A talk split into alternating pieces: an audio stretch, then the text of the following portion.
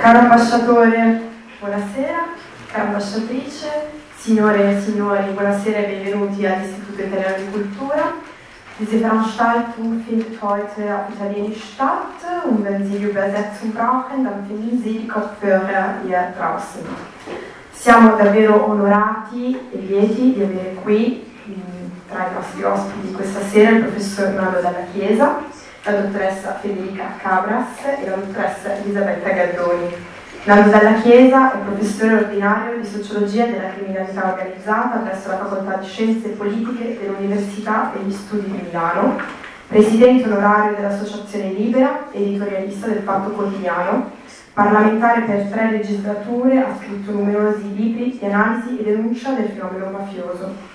Dal 2013 dirige l'Osservatorio sulla criminalità organizzata dell'Università degli Studi di Milano, fondato da lui, per il quale ha coordinato tra il 2013 e il 2015 ben quattro rapporti di ricerca sulla criminalità organizzata di stampo mafioso nelle regioni del nord, Italia, per la della, la presidenza della Commissione parlamentare antimafia. Federica Cabras, benvenuta. È dottoranda in studi sulla criminalità organizzata presso l'Università degli Studi di Milano. Dal 2014 collabora con l'Osservatorio sulla criminalità organizzata ed è coautrice di rapporti di ricerca per la Commissione parlamentare antimafia e per la Commissione europea. Questa sera tratteremo insieme a loro, con la moderazione della dottoressa Elisabetta Gaddoni, giornalista e voce in diversi programmi radiofonici del Rundfunk Berlin Brandenburg e Westdeutscher Rundfunk, un tema tanto delicato quanto attuale. Come ben esplicita il titolo che abbiamo scelto per la manifestazione di questa sera, per questo incontro, Antimafia, das neue Made in Italy, parleremo della cultura dell'antimafia a diversi livelli, esplorando il territorio dei movimenti giovanili, l'associazionismo e anche la cultura, il territorio della cultura. Ci interrogheremo su quali siano gli strumenti dei quali si è dotato il nostro Paese nella lotta alla criminalità organizzata e che cosa può assegnare il nostro Paese agli altri Paesi. Grazie alle esperienze dei suoi magistrati e agli strumenti legislativi che sono stati approntati negli ultimi 30 anni. Basti pensare alla legge Rognoni-La Torre dell'82 che introdusse per la prima volta nel codice penale la previsione del reato di associazione di tipo mafioso e le misure patrimoniali applicabili all'accumulazione illecita di capitali, oppure alla successiva legge 109 del 96 che prevede la restituzione dei beni sequestrati o confiscati alla società civile, o più recentemente alla nascita della, della ANAC, Autorità Nazionale Anticorruzione, nel 2014, autorità amministrativa indipendente italiana di cui è stato presidente il magistrato Raffaele Cantone, consulente per quattro legislature della Commissione parlamentare antimafia.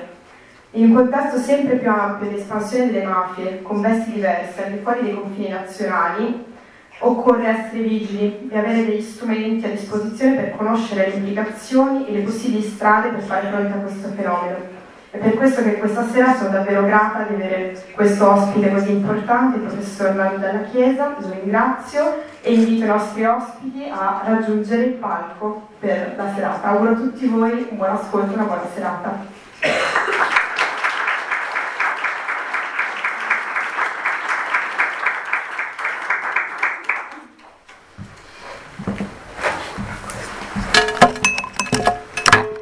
Grazie mille, dottoressa De Riso, eh, buonasera anche da parte mia.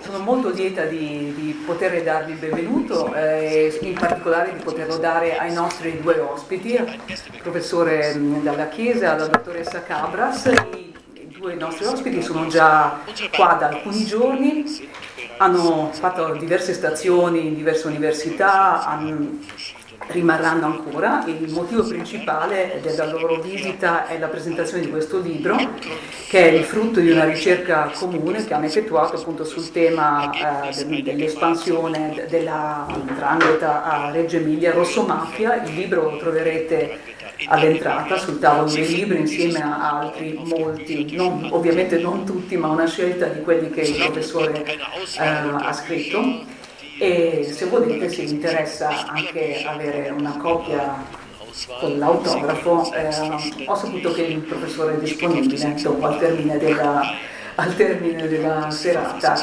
E eh, il, il, il, libro sarà argomento di una presentazione che ci sarà eh, con entrambi domani sera alla libreria Mondolibro quindi eh, per chi abbia interesse specifico per questo libro si consiglia vivamente di andarci. Questa sera, come ha anticipato la dottoressa Riso, ehm, abbiamo ehm, deciso di focalizzare eh, la nostra conversazione su un altro tema, sul tema dell'anti, della, dell'antimafia come nuovo made in Italy.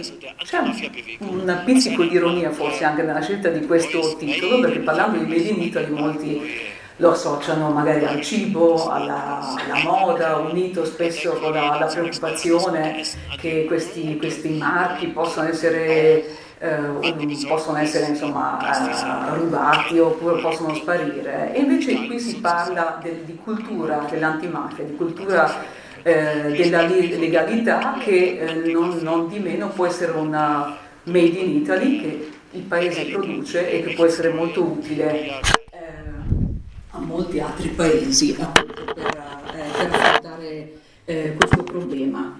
Eh, professore, qual è la, mm, poi ne parliamo ovviamente in più in dettaglio, qual è l'infrastruttura culturale della, dell'antimafia in Italia, della cultura della, della legalità?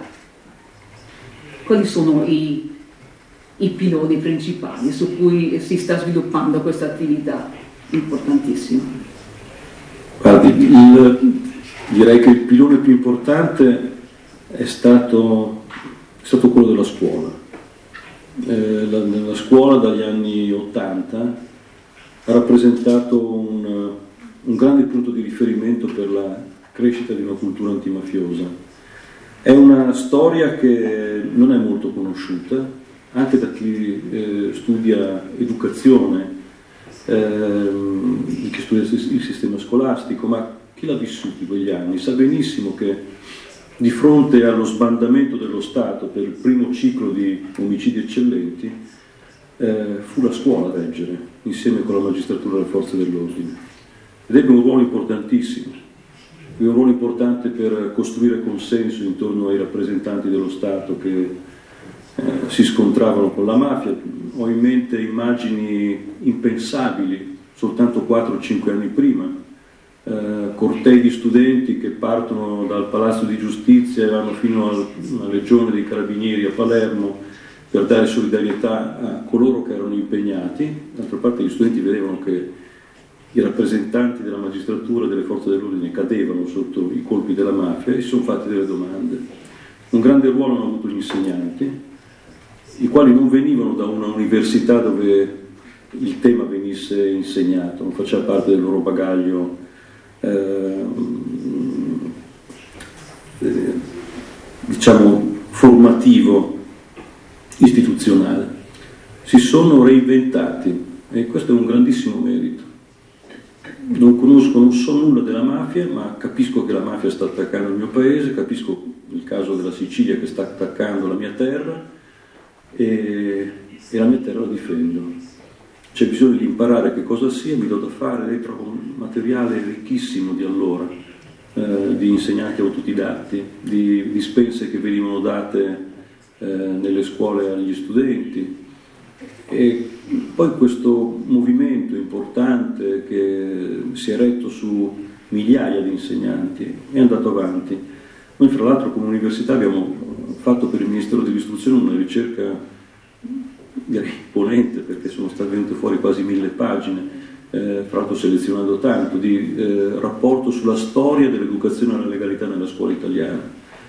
E abbiamo voluto dare, lasciare il nome almeno degli insegnanti che, più continuativi, più, eh, che hanno inventato le cose più eh, innovative, più originali, eh, per riuscire a svolgere il loro ruolo come non prevedeva eh, diciamo, il modello formale della, del loro insegnamento.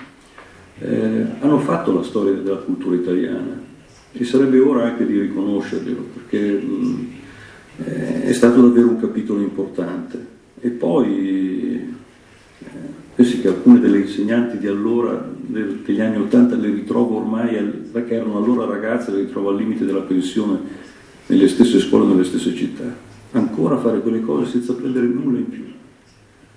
Eh, poi è andato avanti dopo le stragi di, del 92, quelle che colpirono i giudici Falcone e Borsellino. Eh, il movimento si è allargato, si è un po' istituzionalizzato, ha trovato un punto di riferimento stabile con Libera, l'associazione delle associazioni antimafia. Direi che adesso un, l'università è rimasta fuori per tantissimo tempo la scuola è andata avanti, l'università eh, ha fatto come se la mafia non esistesse. Nelle facoltà di giurisprudenza non si, non solo non si insegnava, ancora oggi spesso non si insegna la mafia, per cui non può diventare magistrato senza sapere nulla di mafia e andare a gestire un processo delicato e complesso senza avere l'idea di che cosa sta amministrando giudiziariamente. Certo, un altro conto sono i magistrati che indagano, che sono specializzati. Eh, l'università adesso avrà un grande ruolo l'Università di Milano ormai ha nove corsi che eh, si occupano di criminalità organizzata da prospettive differenti, abbiamo una partecipazione di centinaia e centinaia di studenti un, e ogni anno aumentano quelli che partecipano. La dottoressa Capres è frutto di uno, uno dei frutti eh, più qualificati diciamo, di questa ondata di, di studenti universitari poi c'è, mm, c'è l'arte. Sì.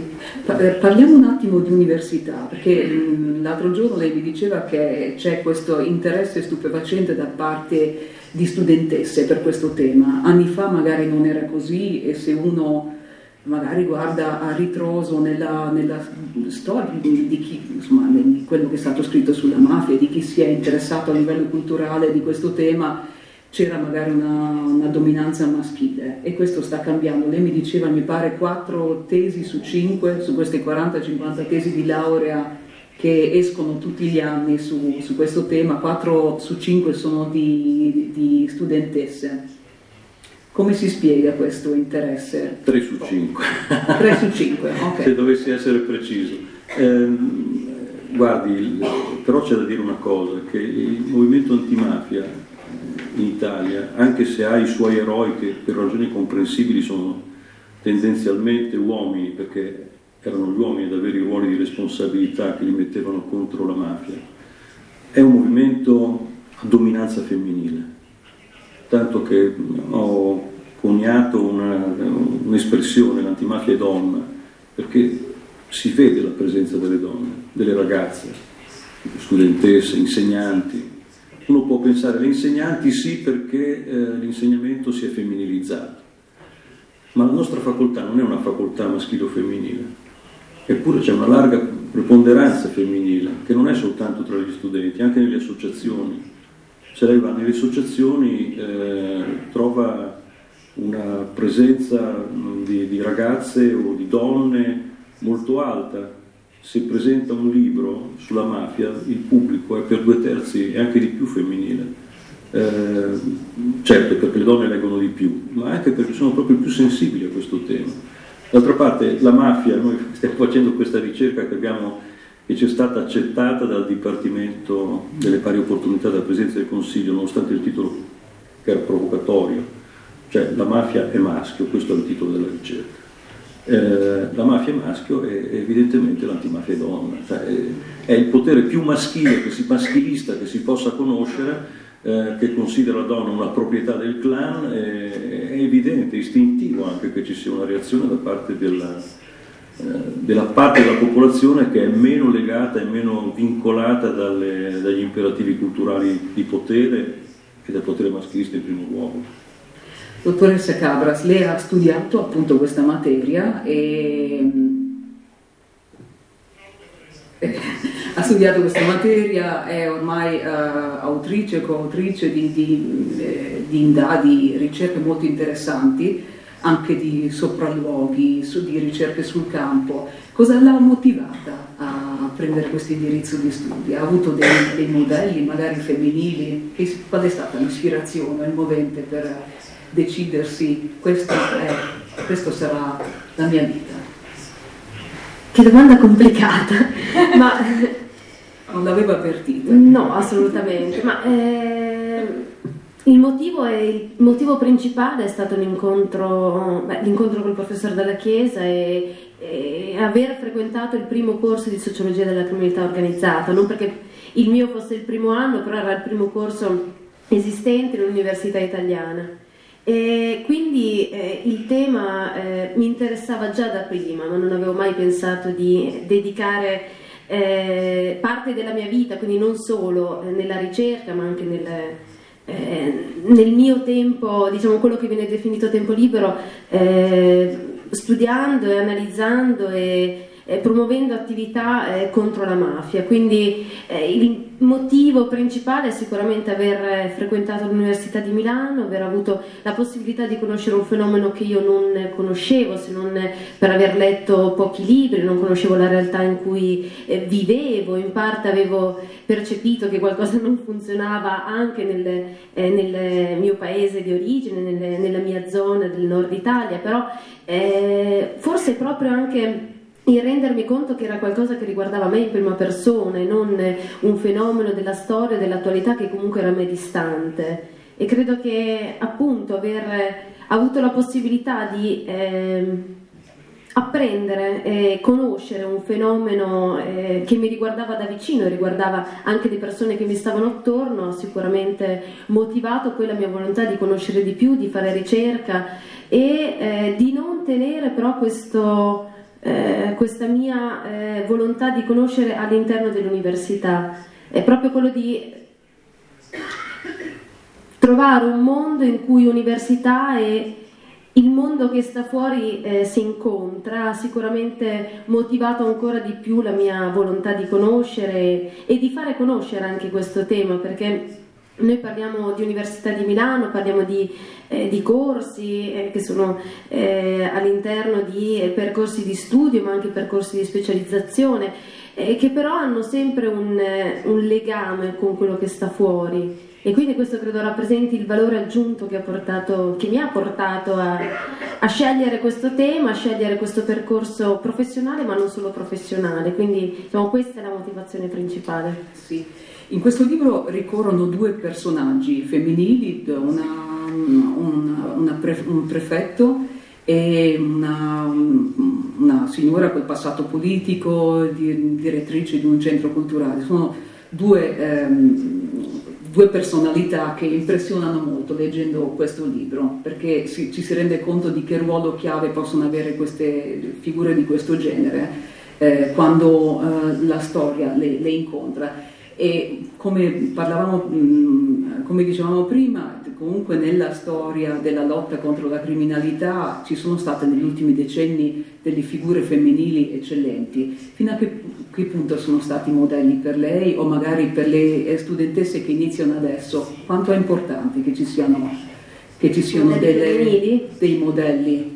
Ma eh, per quanto riguarda i modelli, e questo è un mio, mio, pensiero, è importante che ci siano dei modelli, eh, a prescindere dal genere. Poi ovviamente fa piacere vedere eh, la presenza e l'esistenza di modelli femminili perché dal mio punto di vista è ancora più facile immedesimarmi e cercare di, di prendere ciò che di bello e di eh, necessario vedo in loro per, per fare quello, quello, che faccio.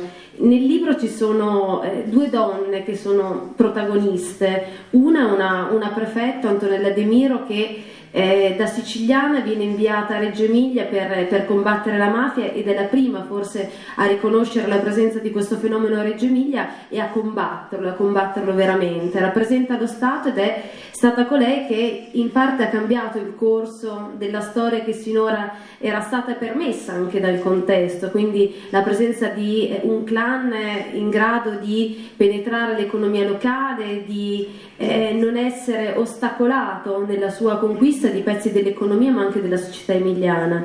Quindi questa prefetta rappresenta la figura dal mio punto di vista eh, centrale, protagonista per quella che è la storia della mafia in Emilia, che è una storia che non inizia eh, nel 2015 quando eh, c'è la prima in, max inchiesta contro, contro l'andrangheta in Emilia, ma una storia che noi iniziamo a raccontare dagli inizi degli anni Ottanta.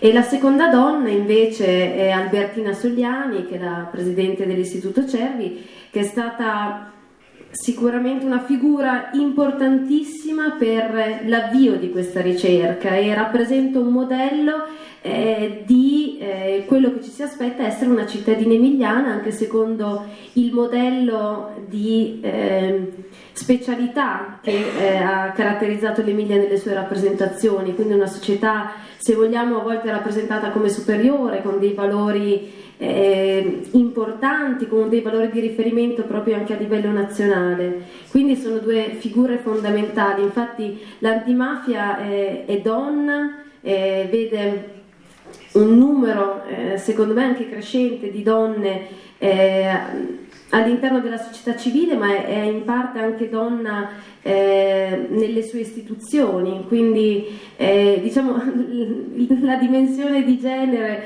eh, la femminilità dell'antimafia la si vede anche tra le rappresentanti dello Stato. E questo è, abbiamo cercato di sottolinearlo, comunque è un elemento che, che mi ha fatto riflettere in prima persona. Vorrei correggere un po' quello che ho detto, perché sono sempre più studentesse che si interessano di questo tema, ovviamente ci sono anche degli studenti e alcuni di questi, per quanto ne so, eh, che hanno studiato con lei, addirittura sono qua a Berlino, sono, ehm, sono eh, Simone Laviola e Lucien, eh, eh Lucian Desnitz, se l'ho detto bene, e sono, sono ehm, laureati anche loro in sociologia eh, della lotta alla criminalità e, e, sono stati invitati da Mafia Nine anche a svolgere un tirocinio qui a Berlino. Uno lo vedo qui davanti, in ogni caso sono qui tra il pubblico, magari può essere interessante per voi se rimanete dopo, la, dopo, il termine di questa serata, rivolgere direttamente delle domande a loro sulla, sulle loro motivazioni e sulla, uh, sulla la ricchezza del, che, che, offre il fatto di poter eh, scambiarsi anche a livello internazionale su, questo, su questa materia. E questo vorrei chiedere, fino a che punto sono le università italiane che lavorano su questi temi eh, in rete con altre università straniere? C'è eh, scambio di, di, di, informazioni, c'è eh, collaborazione o è una cosa che stenta ad avviarsi? No, non stenta ad avviarsi, stiamo, stiamo costruendo questa rete perché ehm, eh, diciamo che quel tentativo, quello sforzo di internazionalizzare eh, la lotta alla mafia eh, non può non prevedere una rete di università che costituiscano eh, un pezzo importante di questo movimento di opinione.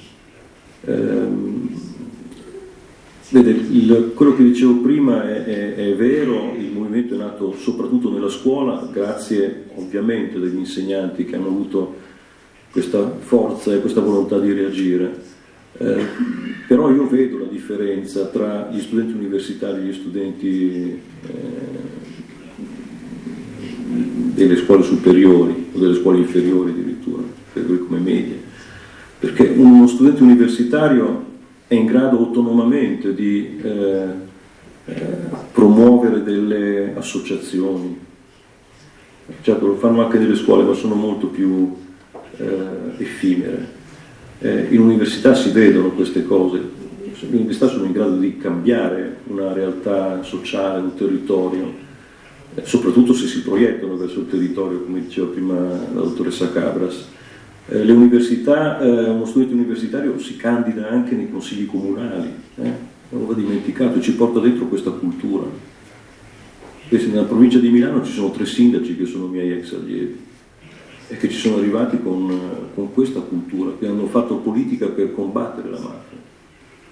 Eh, gli studenti universitari sono più autonomi anche dal punto di vista eh, familiare, non direi sempre dal punto di vista economico, ma dal punto di vista familiare sì, quindi sono eh, liberi di muoversi, hanno una proiezione internazionale, infatti gran parte dei rapporti con l'università è nata dai nostri Erasmus, va detto. Erasmus è stato uno straordinario strumento di comunicazione anche della cultura antimafia, perché ovunque io vada trovo studenti Erasmus che arrivano all'università e poi si chiedono ma qui contro la mafia che cosa si fa oppure porto questo, questo, libro da leggere o porto il mio professore, porto... la mia presenza a Berlino è nata anche così, con una mia laureata che era, era qui a lavorare con Mafia Neindunk che poi si è chiesta, ma qui non, non la studia nessuno la mafia, è andata alla Humboldt, ha chiesto di farmi tenere un corso, lei mi ha accreditato, non qualche mio collega, lei mi ha accreditato e poi sono stato invitato. Cioè, I nostri giovani universitari sono davvero una, una, una risorsa fondamentale che si sente, di cui si sente, oppure i nostri ricercatori, i nostri dottorandi eh, che eh, vanno all'estero. E attraverso questo abbiamo costruito una rete, stiamo costruendo una rete che farà parte eh, di questo progetto di cui avevamo parlato l'altro giorno, eh, di una antimafia eh, internazionale, che non sia l'antimafia della cooperazione investigativa e giudiziaria, che è una gamba fondamentale, ma che sia l'antimafia della cultura, l'antimafia delle università, eh, perché ehm, quello che eh, per questo 2020 stiamo cercando di fare, 2020 per chi non lo sapesse è il ventennale della Convenzione di Palermo contro il crimine organizzato transnazionale. Eh, fu una convenzione importante, eh, immaginata prima di morire dallo stesso Giovanni Falcone, eh, non per nulla si è tenuta a Palermo, che ha eh, sancito alcune cose importanti, i tipi di reati più gravi da combattere e poi anche la necessità di una cooperazione giudiziaria investigativa. Quello che la Convenzione di Palermo di allora non ha fatto è di immaginare che l'attività eh, investigativa e giudiziaria dovesse essere, come è accaduto nel caso italiano, accompagnata dalla cultura. Eh e la sfida di, di, di, quest'anno, nei tanti appuntamenti che stiamo preparando con un'università, con una rete di università, devo dire che Milano è particolarmente legata all'Università di Utrecht, che ha un centro di ricerca su, sulla criminalità molto avanzato, eh, è di eh, creare tanti appuntamenti alla fine dei quali questo movimento si presenta e che eh, raccoglie anche l'Università dell'America Latina, non soltanto università europee. Infatti lei è titolare anche di una cattedra alla Città del Messico. Città del Messico sì, e, e Città del Messico come si può immaginare è una città molto speciale. C'è una cattedra Falcone Borsellino che viene finanziata dalle Nazioni Unite e, e che sta cercando di portare lì il Made in Italy. Eh, ha ragione, è un Made in Italy cioè il Made in Italy non è soltanto uh, un insieme di brand uh, commerciali, il Made in Italy è anche un tipo di cultura, un tipo di proposta, la stessa, uh, vogliamo estremizzare, la stessa mostra che c'è qui fuori, è la mostra di un Made in Italy che era quello del cinema italiano degli anni 50, degli anni 60, che ha dato forza alla, all'Italia che stava ricostruendo se stessa e che stava sperimentando per la prima volta, diversamente da altri paesi, il processo di industrializzazione. Quindi eh, questo, mm, io ci credo che sia Made in Italy. Made in Italy è stato purtroppo la mafia eh? e noi dobbiamo fare in modo che il Made in Italy dell'antimafia sia più forte della mafia. Noi l'abbiamo esportata e noi dobbiamo combatterla. E siccome abbiamo imparato a causa dei nostri traumi a combatterla bene, eh, dobbiamo dare agli altri popoli che ancora non capiscono neanche la gravità della questione consapevolezza e strumenti per combatterla, non perché dobbiamo dire loro come si fa, però spesso ci chiedono come si fa. Eh, io mh, mm, ad agosto scorso ho mh, mm, costruito insieme all'UNODC eh, delle attività di formazione per le forze dell'ordine messicane che sognano di fare una Guardia Nazionale, eh, pensate, come, come i carabinieri, eh? è il Made in Italy. Quando abbiamo fatto vedere con un colonnello di carabinieri un filmato molto istruttivo, non, non retorico, su quello che fa l'arma in Italia, bisognava vedere le facce eh, del, dei dipendenti del Ministero dell'Interno, dello staff del Ministro dell'Interno e dei capi delle forze di polizia.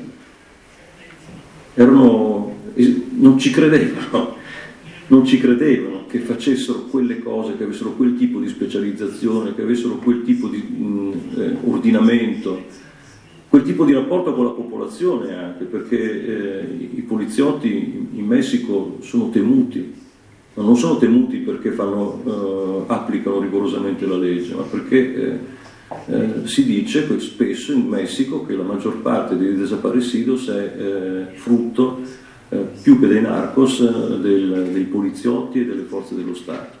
Quindi in quel clima lì, portare il modello dei carabinieri, io spero che si riesca, la vedo difficile devo dire onestamente, ma se c'è la volontà di costruire eh, anche solo un pezzo delle forze dell'ordine intorno all'immagine dei carabinieri è una vittoria, è una vittoria dell'Italia, è una vittoria ovviamente del, dell'antimafia in tutto il mondo, ma è una vittoria dell'Italia.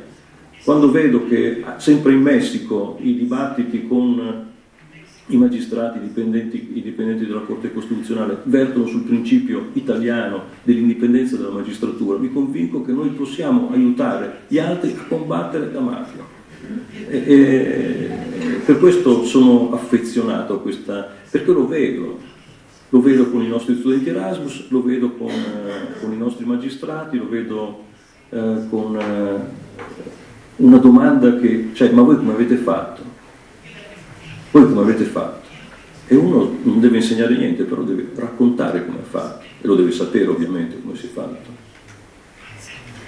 Dottoressa Cabras, eh, associazioni come Libera o Addio Pizzo e anche ci sono ovviamente una miriade di associazioni anche meno note che si impegnano quotidianamente eh, nella lotta contro la criminalità organizzata.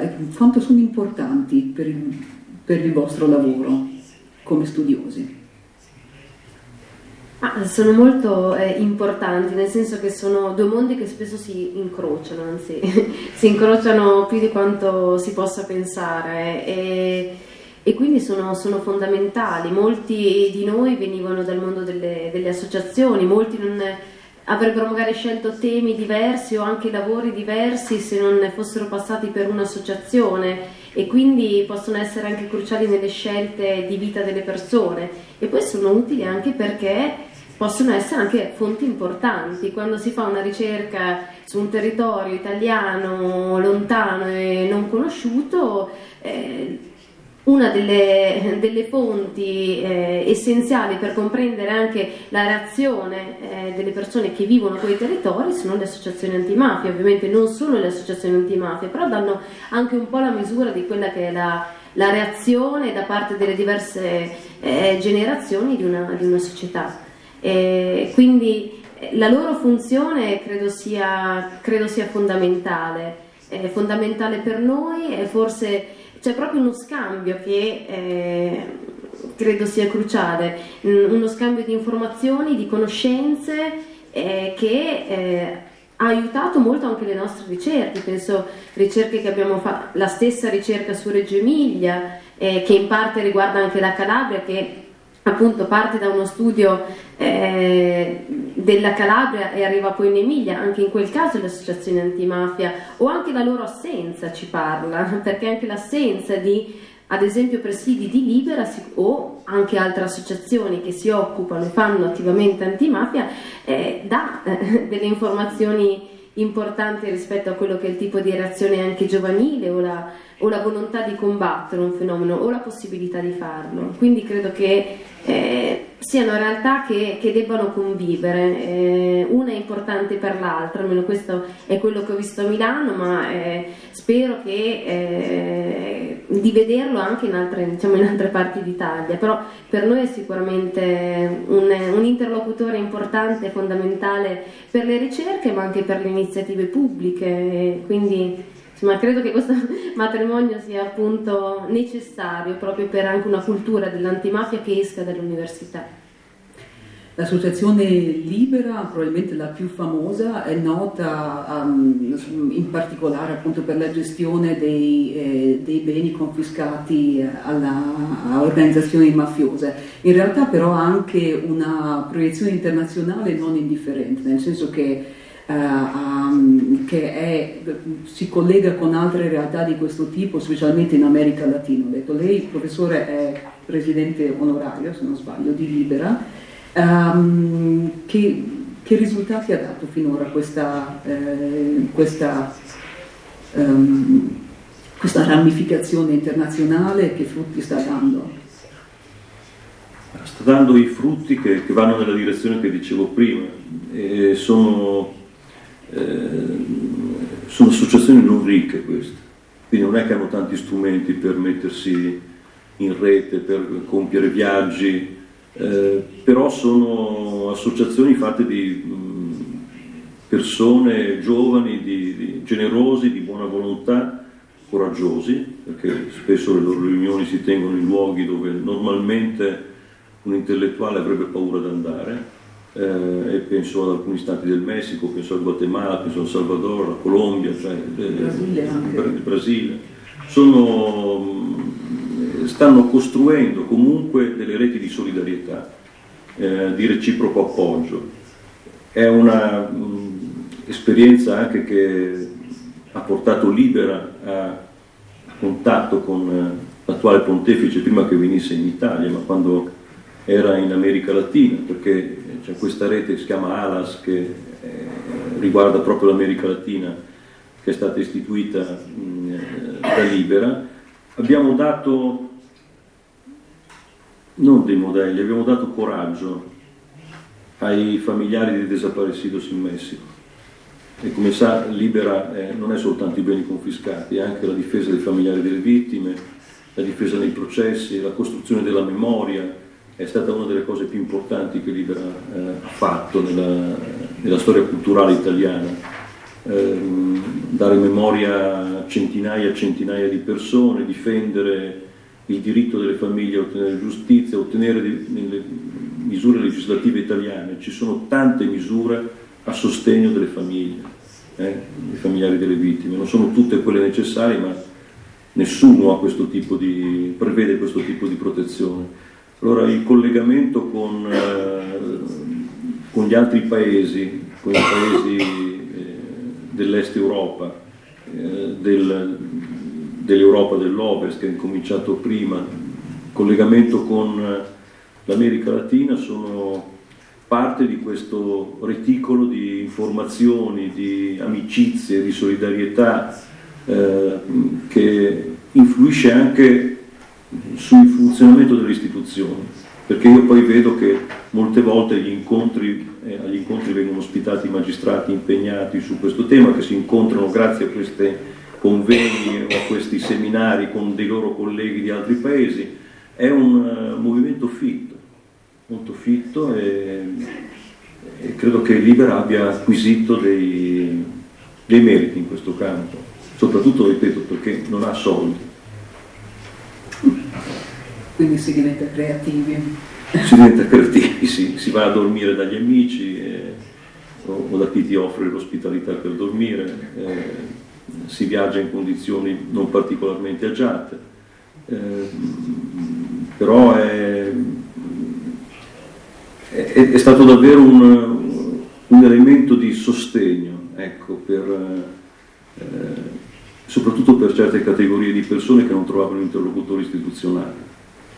Parliamo di produzione culturale, quanto è presente il tema dell'antimafia nella, nel mondo della cultura in Italia, nella, nella letteratura, in teatro? Cinema ne parliamo dopo, non è un esempio un po' a sé stante. Ma in letteratura eh, non c'è molto,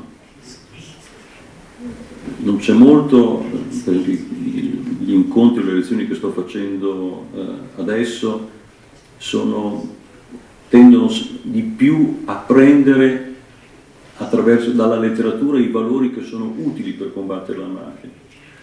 Eh, quindi la,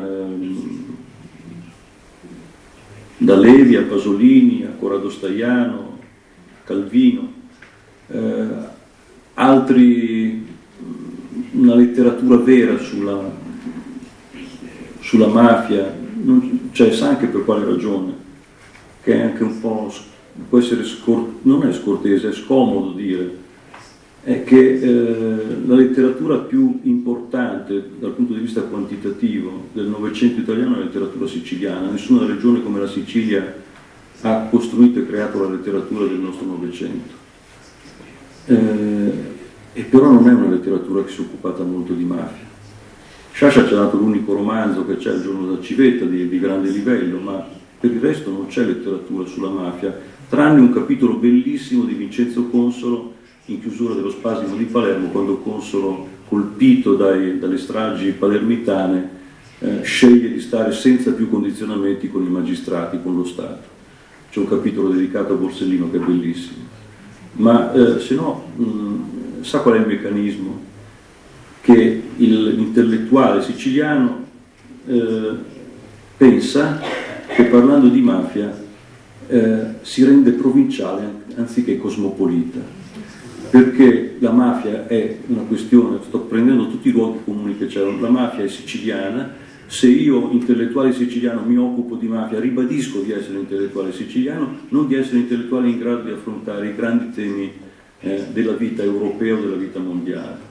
Eh, questo io l'ho visto con i miei colleghi, con i miei colleghi eh, sociologi o ricercatori che hanno avuto più scrupolo per tanto tempo a, a, fare proprio lo studio del fenomeno mafioso, proprio per non secondo, loro, secondo, il loro timore, per non incapsularsi in una dimensione siciliana o calabrese. Mi ricordo un collega che mi disse non scrivere calabrese, scrivi che insegno qua. Eh? Perché eh, questo dava più forza al suo eh, occuparsi, occuparsi, di mafia. La letteratura ha risentito di questo, di, di questo timore, pregiudizio. E, non c'è molto, io ci sto attento alla letteratura, naturalmente la letteratura vera, poi non, che escano dei libri sulla mafia che non sono dei, dei saggi, eh, questa è un'altra cosa. E Questi vengono presentati in questo festival apposito Trame, dico bene? A Trame, ci siamo andati a presentare con la dottoressa Cabras a Reggio Emilia e, e, e anche lì devo dire, non, per riempire quel festival ci deve entrare di tutto, perché eh, non c'è una produzione particolarmente selezionata. È un impegno, guardi che ci sono, io ho ancora colleghi più giovani di me eh, che si sono sentiti dire all'inizio della carriera di non occuparsi di mafia se vuoi fare carriera in università perché è una materia troppo di nicchia, non è una materia importante. Eh. Quindi ci si misura con questo. Adesso sta cambiando Adesso sta cambiando e, e secondo me eh, un po' nelle arti visive, ma grazie molto ai giovani, quindi non mi chieda quale grande artista, perché non ci sono i grandi artisti, lo vedo io che la produzione è, è diffusa eh, nelle, nelle, scuole, nelle associazioni, nei movimenti giovanili, eh, dalle, dai docufilm alle... Mh, eh, interviste che vengono concepite in modo molto creativo, fatte sul campo da giovani, a grandi murales che mh, mm, ricordano le vittime della mafia, eh, questo sì, oppure il teatro, ecco il teatro sta veramente dando tanto. Dico, preciso solo che il Festival Trame è, è stato è nato a, a Lamezia Terme nel 2011 ed è dedicato appunto ai libri delle mafie. Il teatro è forse proprio perché è un po' di nicchia, un, si presta come luogo eh, per tematizzare il, il, Sì, noi abbiamo avuto questo fenomeno, sia il teatro per esempio come il Piccolo di Milano, che è un teatro di interesse nazionale, uno di quelli più importanti a livello europeo, ha dato molto. Eh, ha perfino mandato in... Eh, in programmazione uno spettacolo per 21 giorni, eh, che non c'erano precedenti in Italia. Eh, fra l'altro la cui sceneggiatura è stata scritta da nostri studenti, non gli attori ovviamente, e non il regista, ma la sceneggiatura è stata scritta da loro. Decine di loro si sono messi insieme a raccontare la mafia del nord ed è venuto fuori un spettacolo, e io dico no, bellissimo, nel 2014 Ce ne sono state altre di esperienze. Quello che colpisce è la tendenza dei dilettanti a utilizzare il teatro contro la mafia, che sorprende quando si fa un censimento di quello che è stato rappresentato anche nel, localmente in tutti i luoghi d'Italia. Eh, diciamo, perché in tanti che fanno teatro a livello dilettantistico si occupano di mafia e di antimafia? C'è questo bisogno evidentemente. È una forma di comunicazione forse perché si pensa che sia meno costosa, eh, più facile, più accessibile anche a, agli studenti. Eh, io sono rimasto impressionato quando, siccome stiamo facendo anche delle ricerche sulle forme del movimento antimafia, Devo dire che il teatro mi ha impressionato, tante cose non sapevo, sono abbastanza attento, sono stato veramente sorpreso dalla quantità di queste esperienze. Quindi l'arte sta dando pensando magari al teatro degli oppressi di Augusto Boale, si deduce che il teatro è sempre stato uno strumento molto accessibile per situazioni di, di conflitto sociale o eh, eh, situazioni in cui appunto eh, chi non aveva altri strumenti culturali a disposizione si trovava a, a poter utilizzare lo strumento del teatro per esprimersi. Forse questo fa sì che spesso dilettanti pre- prediligono questo strumento.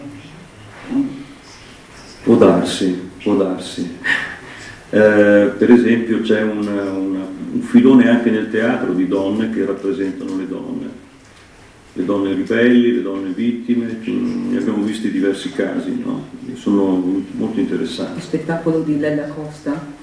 La Costa fece quello sulle ribelli dal mio libro, eh, poi ci sono state eh, delle donne che hanno rappresentato la vicenda di Rita Atria, donne che hanno rappresentato la vicenda di Lia Garofalo, sto parlando di mh, vittime di mafia, mh, che sono, di donne che dall'interno della mafia si sono ribellate alla mafia, e sono storie importantissime.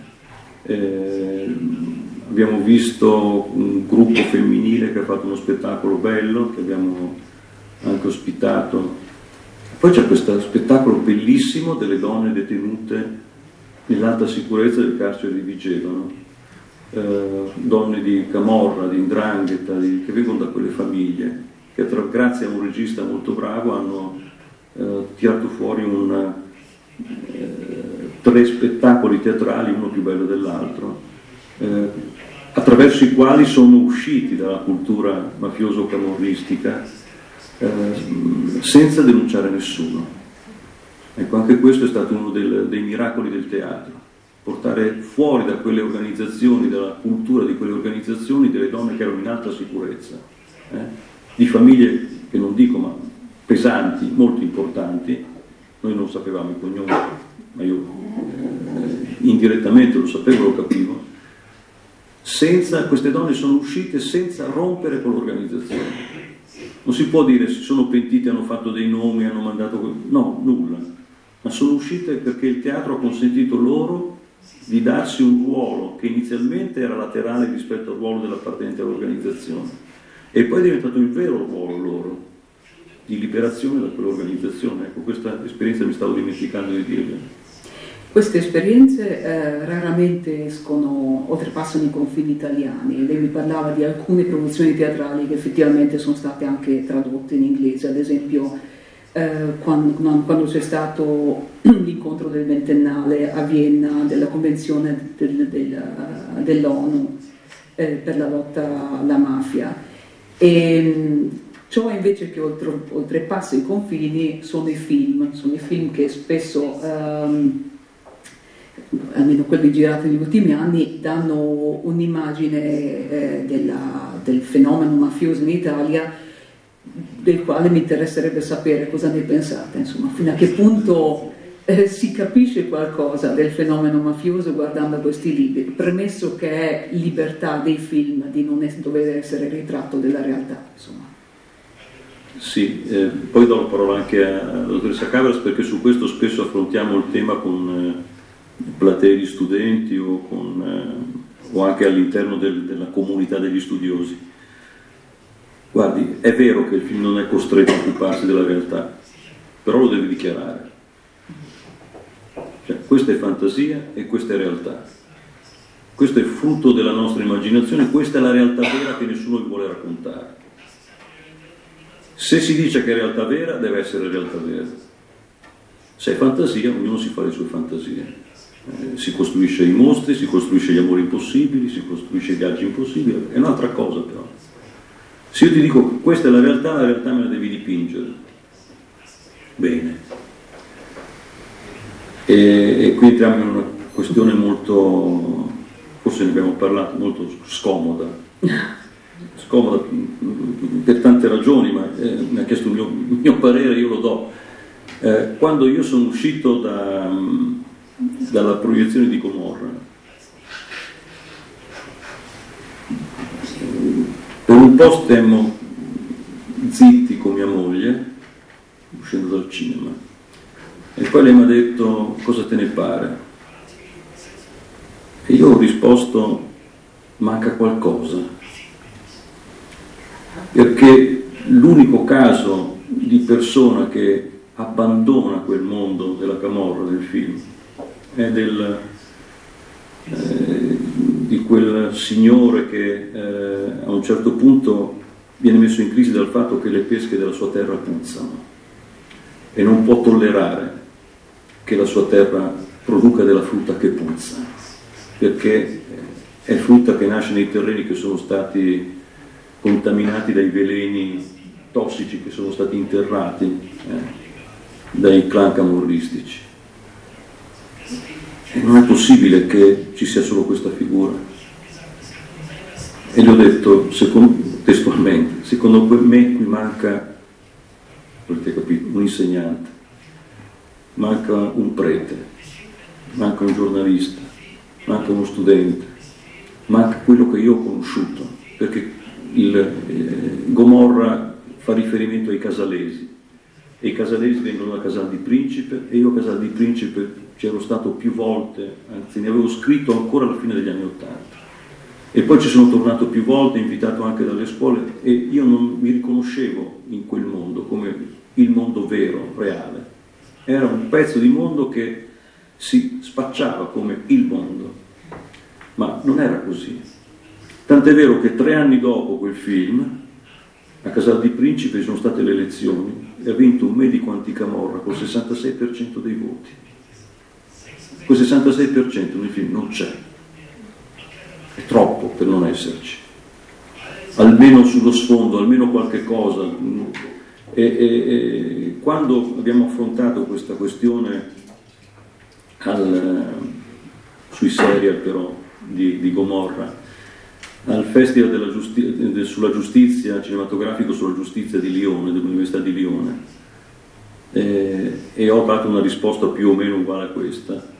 Il, uno studente eh, di Napoli, con altri suoi colleghi pure di Napoli, mi ha ringraziato perché mi ha detto che il, la settimana prima era arrivato un regista di non so quale film, che lui aveva fatto una domanda, che il regista gli aveva chiesto, lei di dov'è? E lui ha risposto di Napoli. E il regista gli ha detto, ah, mafia. Ha detto, ma perché non mi devo portare questa immagine? Perché i film per guadagnare devono spiegare che noi siamo soltanto camorristi? E questo è, è, un tema, è un grande problema di, di che cos'è l'Italia, è, è, l'immagine del paese, è il made in Italy. È venuto a ringraziarmi con gli altri perché non, non possiamo più. Ecco, io credo che eh, la Camorra c'è, eh, la Camorra ha certe caratteristiche, eh, Camorra si ambienta in, una società però, eh, e non, non può eh, pensare di esaurire una... perché cosa si dice? Nella società della Camorra, eh, la Camorra è padrona di te dall'inizio alla fine, no? dalla culla alla tomba, così si dice il sistema, pensa a te, dalla culla alla tomba. Qui c'è anche qualcuno che è venuto con me, eh, ecco, Marta è venuta con me quando abbiamo fatto l'università itinerante a Casal di Principe, eh, l'avevamo intitolata In terra di Gomorra dopo Gomorra, perché sapevamo che parlare di Gomorra avrebbe offeso la popolazione locale che si apprestava ad aiutarci a capire cosa era successo lì. La nostra sorpresa è stata che eh, dentro le scuole, nelle associazioni, nella diocesi, eh, ovunque, vi assicuro, si diceva quando c'era la camorra, così ci dicevano. Non qui dove comanda la camorra, ci dicevano quando c'era la camorra, lo dicevano sia quelli che non la volevano, sia quelli che la rimpiangevano perché adesso i negri spacciano per le strade, ma tutti dicevano quando c'era. E per noi è stata una grande lezione perché ho detto ma noi siamo tutto sommato, viviamo in un'università dove queste cose si studiano e non le sappiamo. In Italia in questo momento tutti sono convinti che Casal di Principe si domini la Camorra. Tutti sono convinti. Bisogna andarci e, e, e parlare e vedere, però credo che Federica possa eh, integrare questa, perché ne abbiamo parlato tante volte davvero. Eh, sì, ne abbiamo parlato tante volte e ovviamente non tutti vanno a Casal di Principe, quindi si, si crea anche un'immagine condivisa di una realtà che non è più così è, e che viene anche poi eh, trasmessa magari nei posti che si frequentano, nelle amicizie, quindi c'è questo, questa distanza tra quello che succede in certi territori e poi quello che invece eh, si pensa anche rispetto poi dopo aver visto alcune serie televisive. Quindi eh, sulle serie tv io sono assolutamente d'accordo col professore, poi ho avuto modo di confrontarmi con lui eh, più volte su questo tema.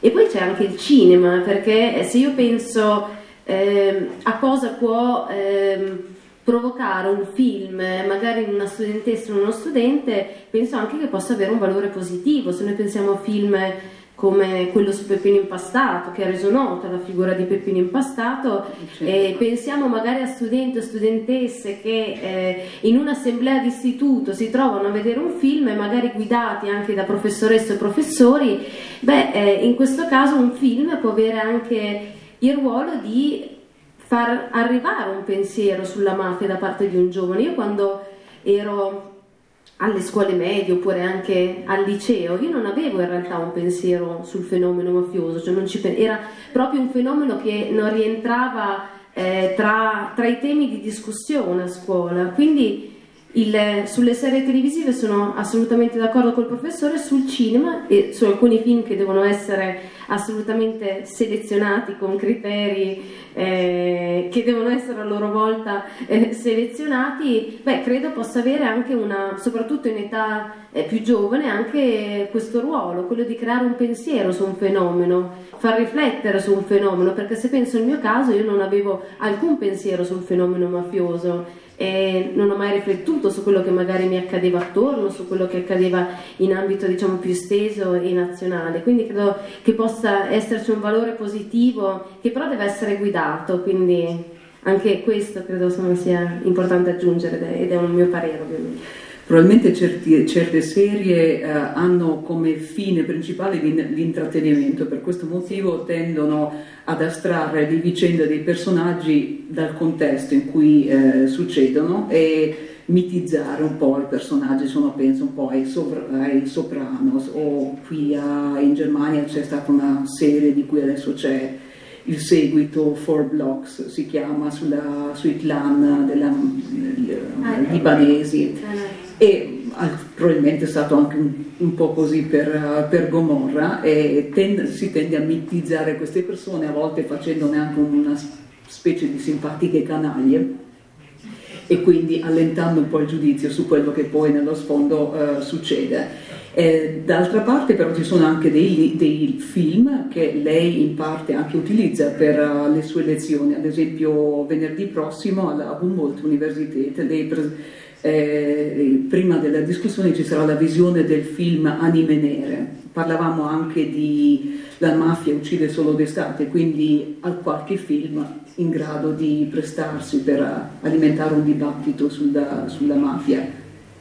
Certo. Ci sono, certo, certo, sono stati fatti, io mi ricordo che quando abbiamo, quando negli anni 80 appunto per reagire al, al ciclo dei delitti eccellenti cercavamo di fare ehm, dei cineforum, di far vedere delle serie di film, non trovavamo materiale. Il, è sintomatico che eh, il, tutti i film che sono stati prodotti eh, siano stati per lungo tempo e ancora oggi dei medaglioni delle vittime di mafia. Perché si pensa che questo eh, intanto porti un maggiore interesse, sto, mi schiero con una persona, con un eroe ecco, della lotta alla mafia. Ma ehm, questo va bene, eh, va bene, eh, poi bisogna saperli fare eh, perché spesso non, sono fatti in fretta e furia, sono fatti con superficialità, però alcuni come quello su Borsellino di, di, eh, di Mediaset è indubbiamente molto bello e, e, sono belli anche alcuni che sono stati fatti lo scorso anno sempre su alcuni eroi della lotta alla mafia da, da Mediaset. Però il, Proviamo a pensare a dei film che non siano orientati a raccontare la storia dell'eroe, che è tutto un genere, è diventato un genere cinematografico. importante, sono i medaglioni, ma film sulla mafia, eh, tra quelli che si possono selezionare come film eh, insomma, degni di essere visti, eh, noi abbiamo il 1900, eh, credo che 1968 c'è il giorno della civetta. Eh, poi abbiamo eh, Mary per sempre, che è del 1988, adesso vado a memoria, eh, dopodiché eh, arriva Gomorra, cioè passano i decenni, in Italia succede di tutto, ma il cinema non se ne occupa, se non per raccontare le vittime della mafia, perché quelle sono, è, anche cassetta sicura. È, è, è, logico che si debba sapere la vita di queste persone, che debbano essere proposte per uh, la loro testimonianza, però quasi mai attraverso la loro, la loro testimonianza viene costruito un film. Lo stesso Il Traditore è un bel film. Ha il merito di, di ricostruire, di restituirci il clima di terrore che c'era a Palermo all'inizio degli anni Ottanta. Questo è un grande merito del film. Ma la parte che riguarda l'eroe positivo, cioè questo stupendo rapporto che c'è tra Falcone e Buscetta, il giudice che si, si presenta per la prima volta a un capo mafioso come lo Stato credibile, e che quindi lo può indurre a parlare. Tutto ciò, Buscetta che riconosce in Falcone il vero uomo d'onore, è un rapporto stupendo che io inutilmente continuo a dire, ma prendetelo, prendetelo perché eh, dal punto di vista psicologico siamo in grado di tirare fuori un capolavoro. Non c'è, è la parte più debole del traditore, non c'è. E, e, e, e della mafia è una questione complessa eh, e quindi va raccontata usando tutte le pieghe della nostra capacità di indagine culturale e psicologica. Eh, se no si impoverisce, la mia tesi eh, è che perfino il linguaggio, mafia, la mafia non si può sconfiggere con un linguaggio abborracciato, approssimativo, elementare. Ha bisogno di un linguaggio raffinato, preciso, eh, appunto per quello ho citato Calvino nelle edizioni americane. Abbiamo bisogno di un linguaggio raffinato, perché la mafia è complessa, tante sfumature e io le devo poter denunciare nella loro identità senza sbagliare nulla, se no semplifico e sbaglio. Creo complici dove non ci sono, dove sono soltanto interessi convergenti. Eh, non, faccio capire le compatibilità dell'ambiente con la cultura mafiosa, che non sono intenzionali molte volte. Questo è il lavoro in profondità che dovrebbe fare un artista e questo io credo che manca al cinema. Una cosa che manca forse anche a livello di Unione Europea, visto che l'anno scorso ci sono state le elezioni, si è parlato molto di che cos'è quella, con, con l'essenza dell'Unione Europea, di cosa si parla quando si parla di Unione Europea. Si parla molto di economia, finanza, ma poco di cultura. Eh, può essere da, necessario lanciare una, comun, una comune cultura della, dell'antimafia a livello europeo, può aiutare altri paesi come ad esempio la Germania in cui il problema è stato eh, per lungo tempo eh, ignorato, sottovalutato, a capire, eh, a capire, il fenomeno mafioso al di là dei, dei cliché, dei molti cliché circolanti.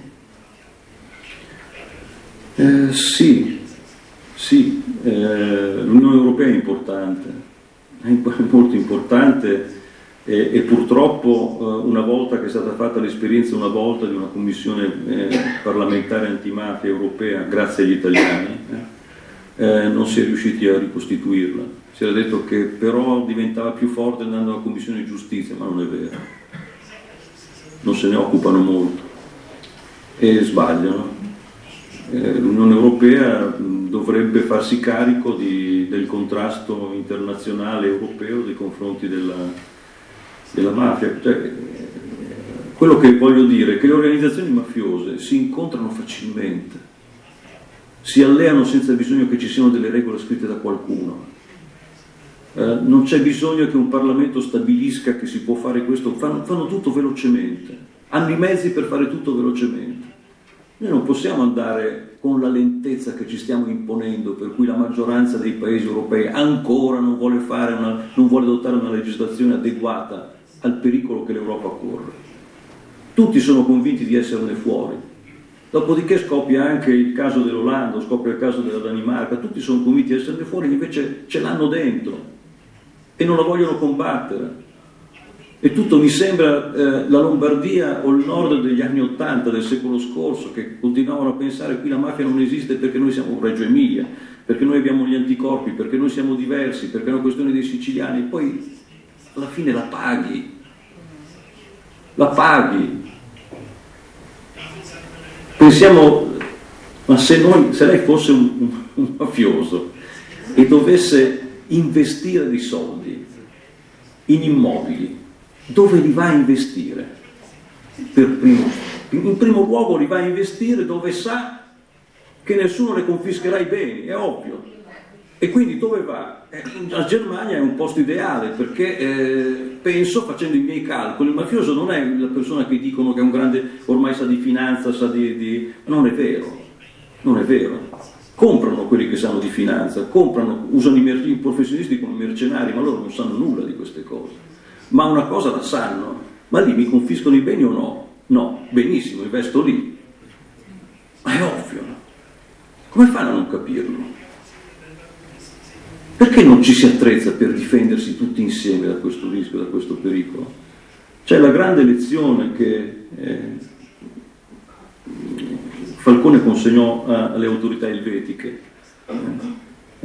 la Svizzera, quando doveva ottenere una collaborazione dal sistema bancario svizzero. Dice, non illudetevi perché vi portano dei soldi, perché prima vengono i soldi, poi vengono loro con i loro metodi. Ed è verissimo, è verissimo. È stato così in Lombardia, dice ma non uccidono, sì ma le bombe ci sono, le bombe ci sono. Milano e provincia sono un incendio doloso ogni due giorni, questo c'è e cambia la vita quotidiana delle persone. Il tempo è volato, ma eh, ovviamente ci interessano anche le vostre domande e quindi eh,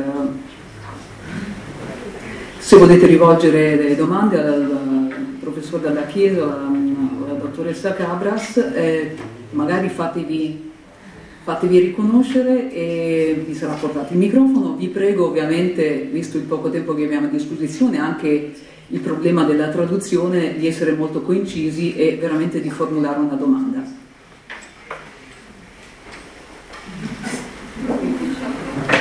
Wirklich nur eine Frage. Wieso Rosso Mafia? Ich, Rosso, das verstehe ich nicht.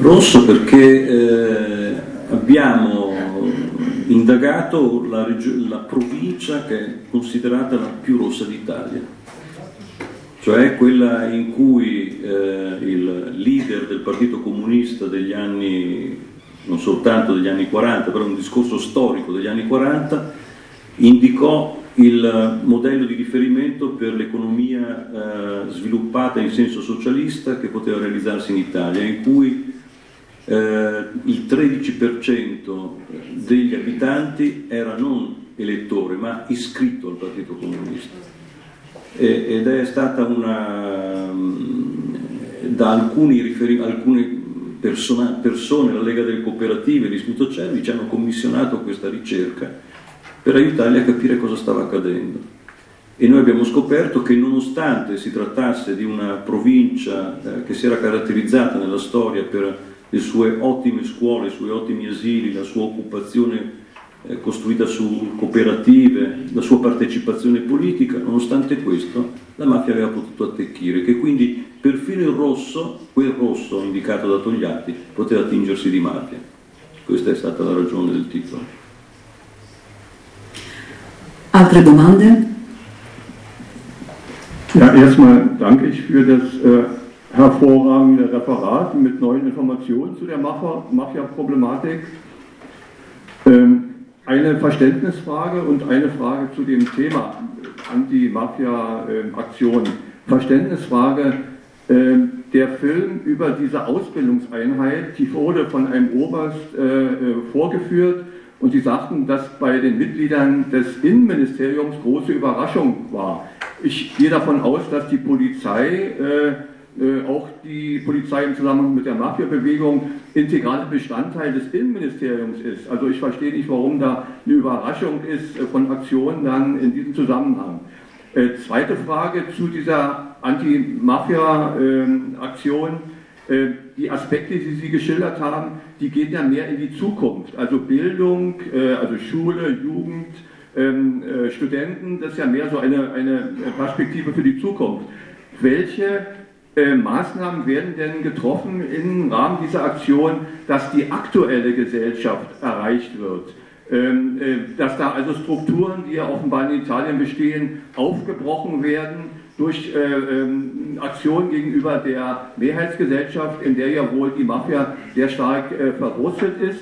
Und in dem Zusammenhang auch die Frage, welche Rolle oder spielt die Kirche eine Rolle im Rahmen dieser Anti-Mafia-Aktion, die ja, glaube ich, einmal eine große Verantwortung hat, dass überhaupt mafiöse Strukturen entstanden sind und sich so lange gehalten haben und die ja auch einen starken Einfluss äh, in die aktuelle Gesellschaft von Italien herein äh, bewirken könnte. Also gibt es da Ansätze, äh, das würde mich interessieren. Tre domande.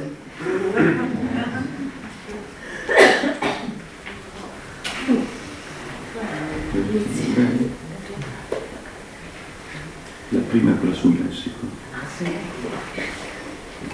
E, mh, mm, bisogna tornare però alla, alla, per la, rispondo per gradi, non so Federica per quando vuoi. sul Messico per l'esperienza sua. Sì, no, no, poi non è vero. Comunque, ehm, in Messico la situazione è complicata perché sui mh, eh, 32 stati del Messico che hanno uno Stato federale, Repubblica federale, eh, si calcola che eh, 16-17 ormai di questi stati siano controllati eh, dai cartelli dei narcos. E questi stati hanno delle polizie nazionali, ognuno di questi stati ha delle polizie nazionali che sono quelle eh, più corrotte. Noi dobbiamo pensare ai narcos che hanno il potere nei confronti della politica, dobbiamo pensare a una magistratura che non è indipendente, dobbiamo pensare a una politica che viene comprata spesso eh, dai narcos, abbiamo una polizia che è, è, eh, spesso diventa eh, parte di un sistema di arbitri, di prepotenza e di corruzione. Eh, tanto che la strage degli Ozinapa, del, quelle decine di studenti che sono scomparsi, eh, che erano su un pullman, eh, è una strage che viene imputata soprattutto alle forze locali di polizia. Poi c'è la polizia federale eh, e si cerca di partire da lì, ovviamente, con la nuova presidenza Obrador eh, e per questo si pensa a una Guardia Nazionale.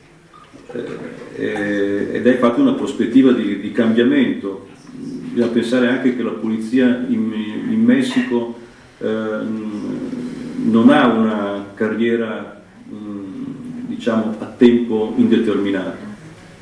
Eh, non ci sono pensioni, è una mm, posizione precaria quella dei poliziotti. Questo è, è, è, per questo avevo queste mie diffidenze, dice, perché occorre prima di tutto che un poliziotto senta il suo senso di identità, l'appartenenza a uno Stato da difendere, da rappresentare non che pensi di poterne uscire eh, quando cambiano le autorità politiche, perché così succede. Eh. Poi ehm, è vero che la, il punto di partenza della scuola, noi per questo ne ho parlato, la scuola, l'università, dovessi tornare, continuando quella discussione in Messico, direi che in Messico purtroppo non si può partire dalla scuola, perché la scuola pubblica è debolissima. Da noi la scuola è stato un, un pilastro, lì non ci sono le condizioni. Eh, per questo mi sembra più giusto puntare sull'università, più produttivo puntare sull'università. Comunque bisogna puntare sull'educazione, questo non c'è dubbio, ma eh, questo non vuol dire rinviare il problema, perché spesso si fa così, bisogna puntare sui giovanissimi, i giovani, i bambini, però e, e i sessantenni cosa fanno, i settantenni cosa fanno, i cinquantenni cosa fanno? Eh, bisogna sapere anche formare le pubbliche amministrazioni, anche questa è educazione. E, e, ed è molto importante saperlo fare, eh, formare le professioni, aprire gli occhi a tutte le categorie, questi corsi di formazione sono importanti ma spesso non vengono fatti. E la Chiesa, la Chiesa ha avuto un ruolo uh, importante dal punto di vista negativo, ha avuto un ruolo importante dal punto di vista positivo. Um, per moltissimo tempo la Chiesa ha accreditato il potere mafioso che voleva questo accreditamento perché è un potere di fatto, come tutti i poteri temporali chiede l'appoggio del potere spirituale e quindi eh, ha cercato di averlo questo appoggio. Eh, la mafia che regalava soldi alle chiese per le ristrutturazioni, che faceva le opere di carità. D'altra parte l'idea che l'antimafia fosse sinonimo, e non era vero, e ha funzionato però per molto tempo, sinonimo di partito comunista e quindi eh, eh l'antimafia era vista come eh, qualcosa di eh, negativo. Mm. Eh, Paolo VI dopo una strage chiede, la strage di Ciaculli, chiede al cardinale di Palermo ma che cos'è la mafia e il cardinale Ruffini gli risponde al Papa, al Papa, gli risponde per iscritto che la mafia è un'invenzione dei giornali del nord e dei comunisti. Quindi questo eh, accadeva, oggi non succede più, oggi nella Chiesa ci sono stati dei cambiamenti Infatti vi ho detto a Casal di Principe un prete, non solo perché hanno ucciso il prete in sacrestia, ma perché eh, conosco l'impegno, anche come libera, l'impegno di tanti preti nella lotta contro la mafia. Federica. No, eh, po- posso aggiungere solo sul rapporto Chiesa e, e organizzazioni mafiose, è sicuramente un, un legame che vede sia un ruolo positivo e un ruolo negativo come diceva il professore. E, ed è molto interessante eh, comprendere il ruolo della religione rispetto al crimine organizzato, alle organizzazioni mafiose ma anche altri tipi di criminalità organizzate, penso alla criminalità organizzata nigeriana che ho avuto modo di studiare, perché l'elemento religioso, anche eh, rappresentato dalle sue istituzioni, a volte può avere un ruolo fondamentale all'interno di alcune attività criminali, ma anche contro quelle stesse attività criminali. Quindi sono due ruoli che possono convivere. C'è ancora tempo per un'ultima domanda.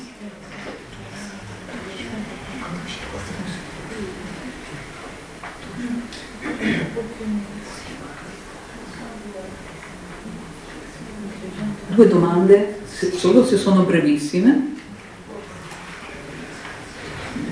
Eh, mi interesserebbe eh, che eh, le penso eh, ci siano legami eh, fra eh, la mafia italiana e la mafia libanese o la mafia russa che sono credo più forti in Germania che in Italia.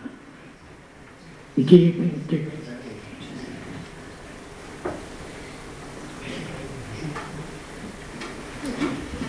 la risposta è semplicissima, eh, non risultano per ora, però non vuol dire che non ci siano.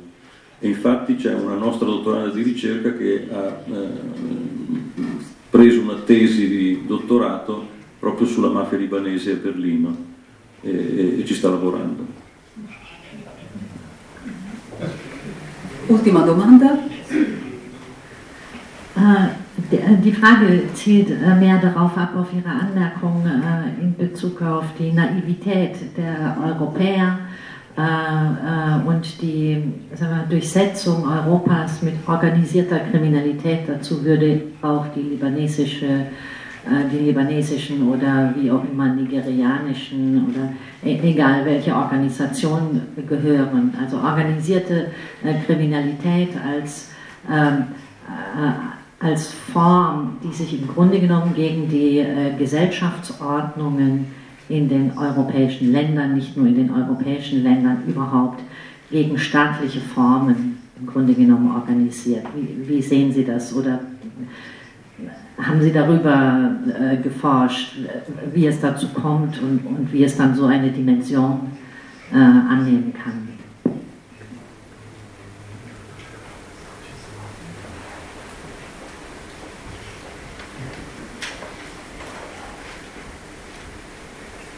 Ma in tutti i paesi il, la criminalità organizzata cerca di entrare. E, mm, questo accade per la Francia, accade per la Spagna, come abbiamo visto accade per Malta, accade per la Slovacchia, accade per la Germania. Eh, ho fatto prima gli esempi della Olanda, della Danimarca, quindi l'attenzione deve essere, aggiungiamoci anche paesi dell'area balcanica, che siano dentro o fuori dall'Unione Europea. È un problema serio, è un problema serio perché eh, all'inizio degli anni, diciamo che negli anni Ottanta per esempio, se io avessi dovuto fare una mappa della criminalità nel mondo, avrei detto cartelli colombiani, Cosa Nostra siciliana e triadi cinesi. Oggi non potrei più fare questa mappa, si sono moltiplicate, sono tantissime. Quindi ci vuole una capacità di allearsi stabilmente contro queste, questo tipo di criminalità. E, e noi cerchiamo di studiarne diverse, ma sono molte di più quelle che non conosciamo, perché non, non ci sono neanche elementi di ricerca, se ci sono elementi di ricerca sono in lingue per noi inaccessibili e, e questo è un, un altro problema. Diciamo. Grazie mille, concludiamo qui questa, questa conversazione piena di, di, stimoli, di stimoli interessanti. Ehm, grazie mille professore della Chiesa, grazie mille eh, dottoressa Cabras e come vi ho detto prima i nostri ospiti rimangono ancora qualche giorno a Berlino, domani sera sarà eh, questo libro Rosso Mafia, eh, l'argomento, di, eh, l'argomento della eh, della presentazione, sarà alla libreria Mondo Libro e il professore poi terrà una lezione all'Università di Potsdam giovedì sulla letteratura italiana contemporanea e l'educazione civile, eh, sull'esempio di Primo Levi, Pierpaolo Pasolini e Corrado Staiano. E venerdì alla Humboldt Universität, l'avevo già menzionato prima, verrà proiettato il film Anime Nere con discussione sulla realtà e l'immaginazione della drangheta e di seguito una lezione su Henry De Luca eh, sulla poesia e l'educazione alla legalità.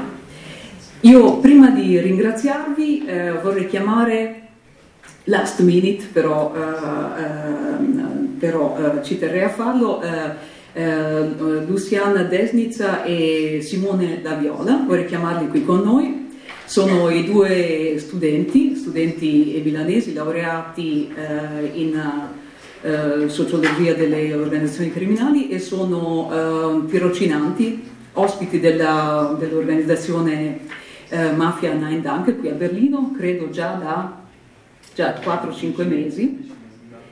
Sì, e mm, magari se mm, ci sarà la possibilità adesso, se volete trattenervi ehm, a bere qualcosa, ci sarà un piccolo rinfresco, magari se vi interessa potete chiedere direttamente a loro che cosa fanno qua a Berlino e che, cosa, che tipo di progetti vogliono realizzare ehm, ora che sono insomma, freschi di laurea e stanno insomma, tendendo le loro antenne a livello internazionale, stendendo le loro antenne a livello internazionale. Grazie mille per essere qua, grazie mille ovviamente anche all'associazione Nine Dunk che li ha invitati e che ha organizzato questa piccola tournée del professore Dalla Chiesa e della dottoressa Cabras e ringrazio ovviamente anche l'Istituto Italiano di Cultura e l'Ambasciata d'Italia il, l'eccezionale traduttore Johannes Hempel, come sempre fantastico, e ovviamente voi tutti per la vostra attenzione.